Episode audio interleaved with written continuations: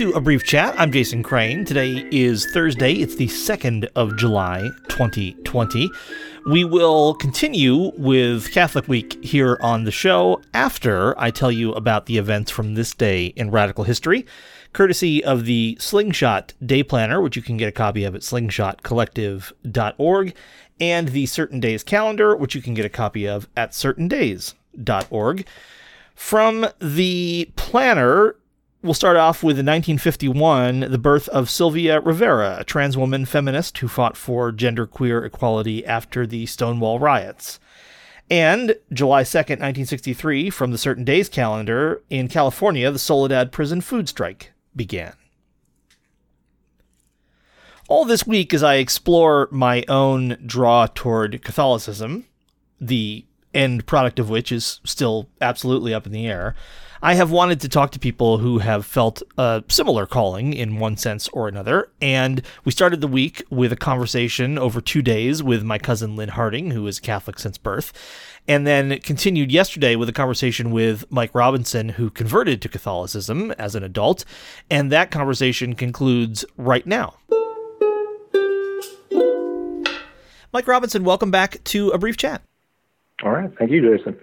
Yesterday, we were talking about your conversion to Catholicism, and I just want to ask about you. I want to ask you, I guess, to des- describe what it was like in those first days. Um, you know, especially, uh, I know you had a variety of religious experience um, in your life, but the the jump from what a Mennonite service, for example, looks like to the, you know, almost like rehearsed theatricality level of a Catholic service, which has been in place, you know, my certainly my entire life, um, is it's quite a jump. and so I'm curious about Absolutely. what it was like for you when you first got in there, and you know, everyone around you knows when to stand, when to kneel, exactly what to say when. You know, most people aren't even looking at the at the books anymore; they're just reciting everything. Tell me about that. It was very hard. It was definitely a challenge, I think, for both my wife and myself. So I started to get kind of the idea that this might be the way we should go, even though I think both of us, you know, love being a part of the Mennonite church just as much. I started to have that thought and, you know, being a little bit ahead of my wife, that was, you know, it was hard for us to make that decision. I remember we started going in the fall, a little bit after the start of the school year. And it was just, I feel like the first, maybe it was just our attitude, but I feel like the first few weeks we went, it was just kind of pouring and gray out in the morning. And you go in and it's, you know, the, Mennonite church was maybe a hundred people on a Sunday. Church we were going to the Catholic church like a thousand people. So you're just this face in the crowd, and there's these songs you don't know, and like you said, this ritual happening, and it it didn't feel like at first, yeah, this is the right choice. But you know, the like that's not that wasn't my kind of gut reaction. But you know, we did it uh, deliberately. We didn't just kind of stumble in there. So we said, all right, let's just keep you know moving along and at first it's you know you're in this big group basically nobody notices that you're there and so we just kind of keep doing it for a while and after a while it started to feel more familiar you know? In some level i felt like a strange familiarity to it that i can't really explain because like i said i've been to maybe a half a dozen masses in my life up to that point. But you know you see people genuflecting making the sign of the cross. Those things are, are so odd coming from a, a protestant background you know but something about them, you know, I had a sense that, I, I mean, again, our intuition was that our ancestors, we don't use that word very often, had done things like this, you know, in the various places they came from and here in the US for our grandparents' generation. So there's it, it was a very odd mix of emotions for sure, but with time, you know, you start to get to know people and you do these things even though they feel very strange at first and you start to have a sense that like, yeah, maybe there is something actually to this.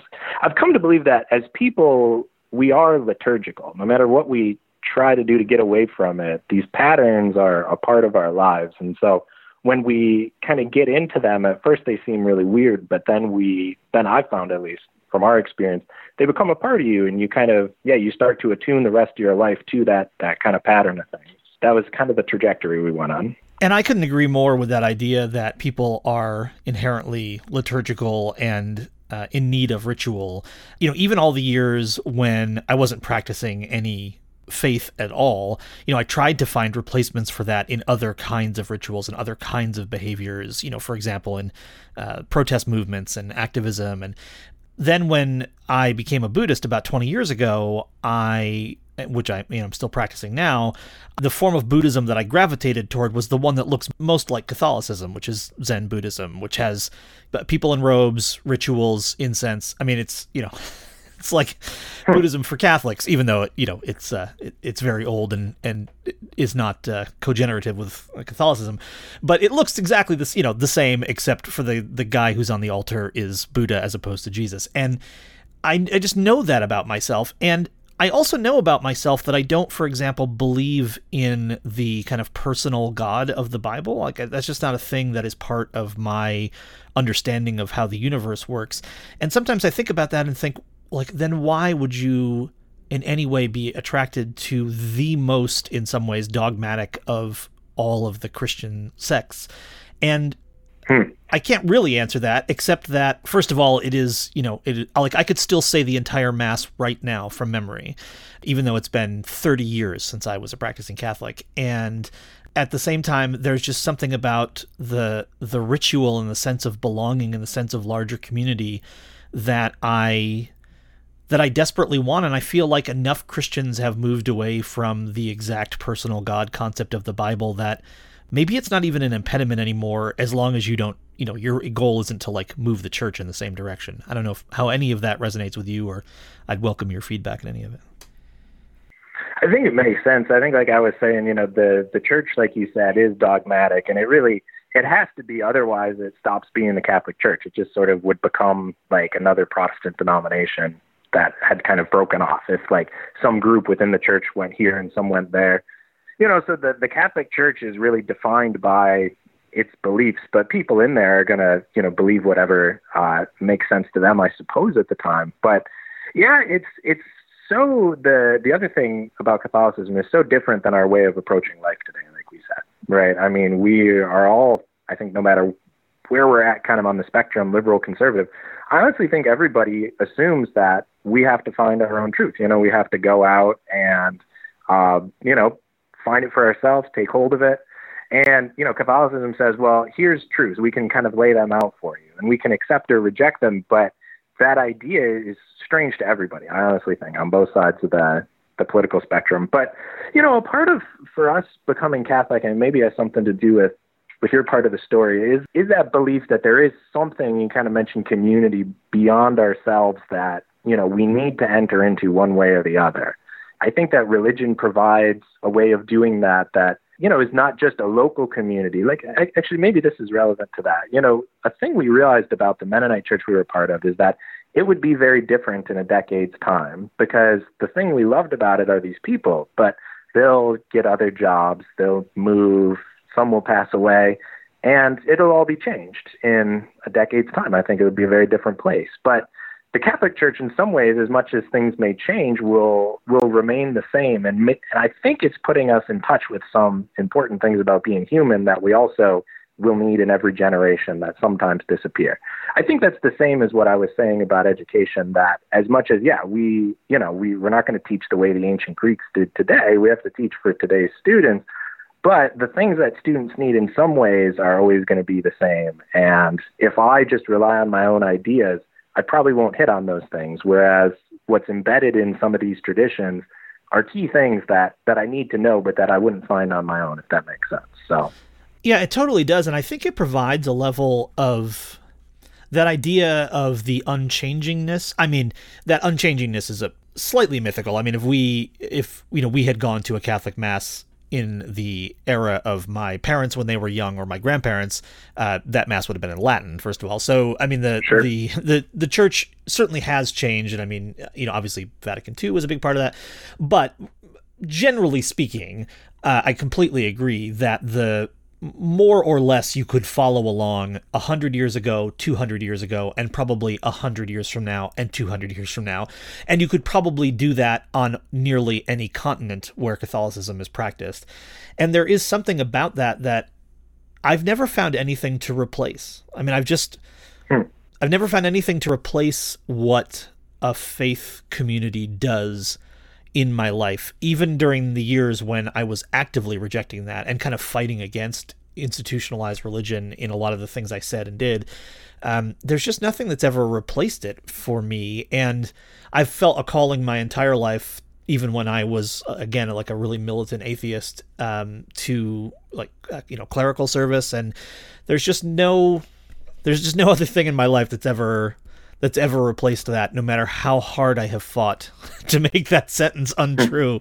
I've never managed it. And I think Catholicism for me is kind of almost like the ultimate distillation of that. Like, even after having been a Buddhist for 20 years, longer than I was a Catholic, um, I don't feel the same sense of comfort in the rituals of Buddhism that I still get from just walking into a Catholic church, even when I'm just looking around and there's no service going on. Hmm. Yeah. What you know, maybe this is too big of a question for a couple of minutes or whatever we have left, but what do you think that is? Why can't we make essentially like a uh, an atheistic humanistic religion? There's been efforts at this in the past, all have failed in in short order. Why can't we, if we no longer have that belief in the personal God, how come we can't take the good things from religion, leave the stuff that we don't want? You know, that to me is like such a fascinating question probably, like I said, there's no quick answer. But why do you think it is? Why can't we just take the good and leave behind the rest of it? Yeah, you know, one. Um, first of all, saying saying that we can't do it, I do wonder about because one one thing we have not attempted, I think, is trying to do that for the length of time we've also been having institutionalized Christianity. Uh, you know, That's I think it, so. Who knows if two thousand years from now uh, people, you know, hosting a brief straight brain download or whatever the podcast is um, won't be saying, you know, it, it's amazing that for 2,000 years we've had this, you know, beautiful kind of secular spiritual tradition. But um, that said, I do think that there is, first of all, a connection to the mysterious that it's very hard to replicate if you remove the mysterious. And I think very true. There's uh, there's also just like you said, like you as you said you didn't even grow up catholic but you still feel like almost like it's in your dna that there is some connection to this collection of rituals. And i can't I think can't of anything that. else yeah that's so weird. Yeah i can't think of anything else to replace that. Like there's just nothing that's been around long enough and practiced by enough people that i think we could have it encoded in our dna i mean beyond like familial units and things like that. I you know there's just I don't think there's any other institution that we've created that has managed to stand the test of time in that way um, to provide to provide that feeling. But I really do think the mysterious has something to do with it. That we're all so enchanted by like what are we doing here, and I can come up with answers to hmm. that that don't revolve around the mysterious, but to remove it entirely seems to me a disservice to human life. Yeah, I think I agree. You know, and that's what's that's what again still is so strange to me, even as a per- person practicing here, is that you know even if a person I think doesn't believe explicitly what's happening, you know, we say this bread is going to become the body of Christ. The person says that's complete nonsense. Somehow, like you said, though, they still, even though intellectually they're rejecting that entire idea, something about it matters to them, and that's what's so hard for me to understand because it feels like yeah I've I've rejected that. I don't believe that. So it should be just as if I walked up to you on the street and said you know I'm a purple dragon you'd be like no you're not. But people connect with it right? It's kind of unde- undeniable that that happens. So even though we intellectually reject an idea somehow it still touches us in a way that we can't account for. Hmm. Uh, my guest for uh, yesterday and today has been Mike Robinson. Mike, it's been such a pleasure to talk to you. I really, I thank you for essentially taking an interview request from some complete stranger out of the blue to talk about one of the the most central parts of human life. Uh, I I really appreciate you doing it, and it's been fascinating to hear your perspective. So thanks a lot. No, thank you for having me on your show. It's been fun. My thanks to Mike Robinson for being on the show. My thanks again to Ben Weidman for connecting me with Mike. Tomorrow on the show, as the Catholic Exploration Week concludes, we'll dig into the poetry of the monk Thomas Merton. Meanwhile, you can go to abriefchat.com and there you'll find all the previous episodes of this show. You'll also find the means of becoming a member. Just click on support the show. It's hugely, hugely impactful to me and to my family uh, because it is one of the main ways that income enters our household. So if you can see your way to becoming a member, I would greatly appreciate it. I'll see you back here tomorrow for some poetry. I love you. a better world is possible, but we have a lot of work to do.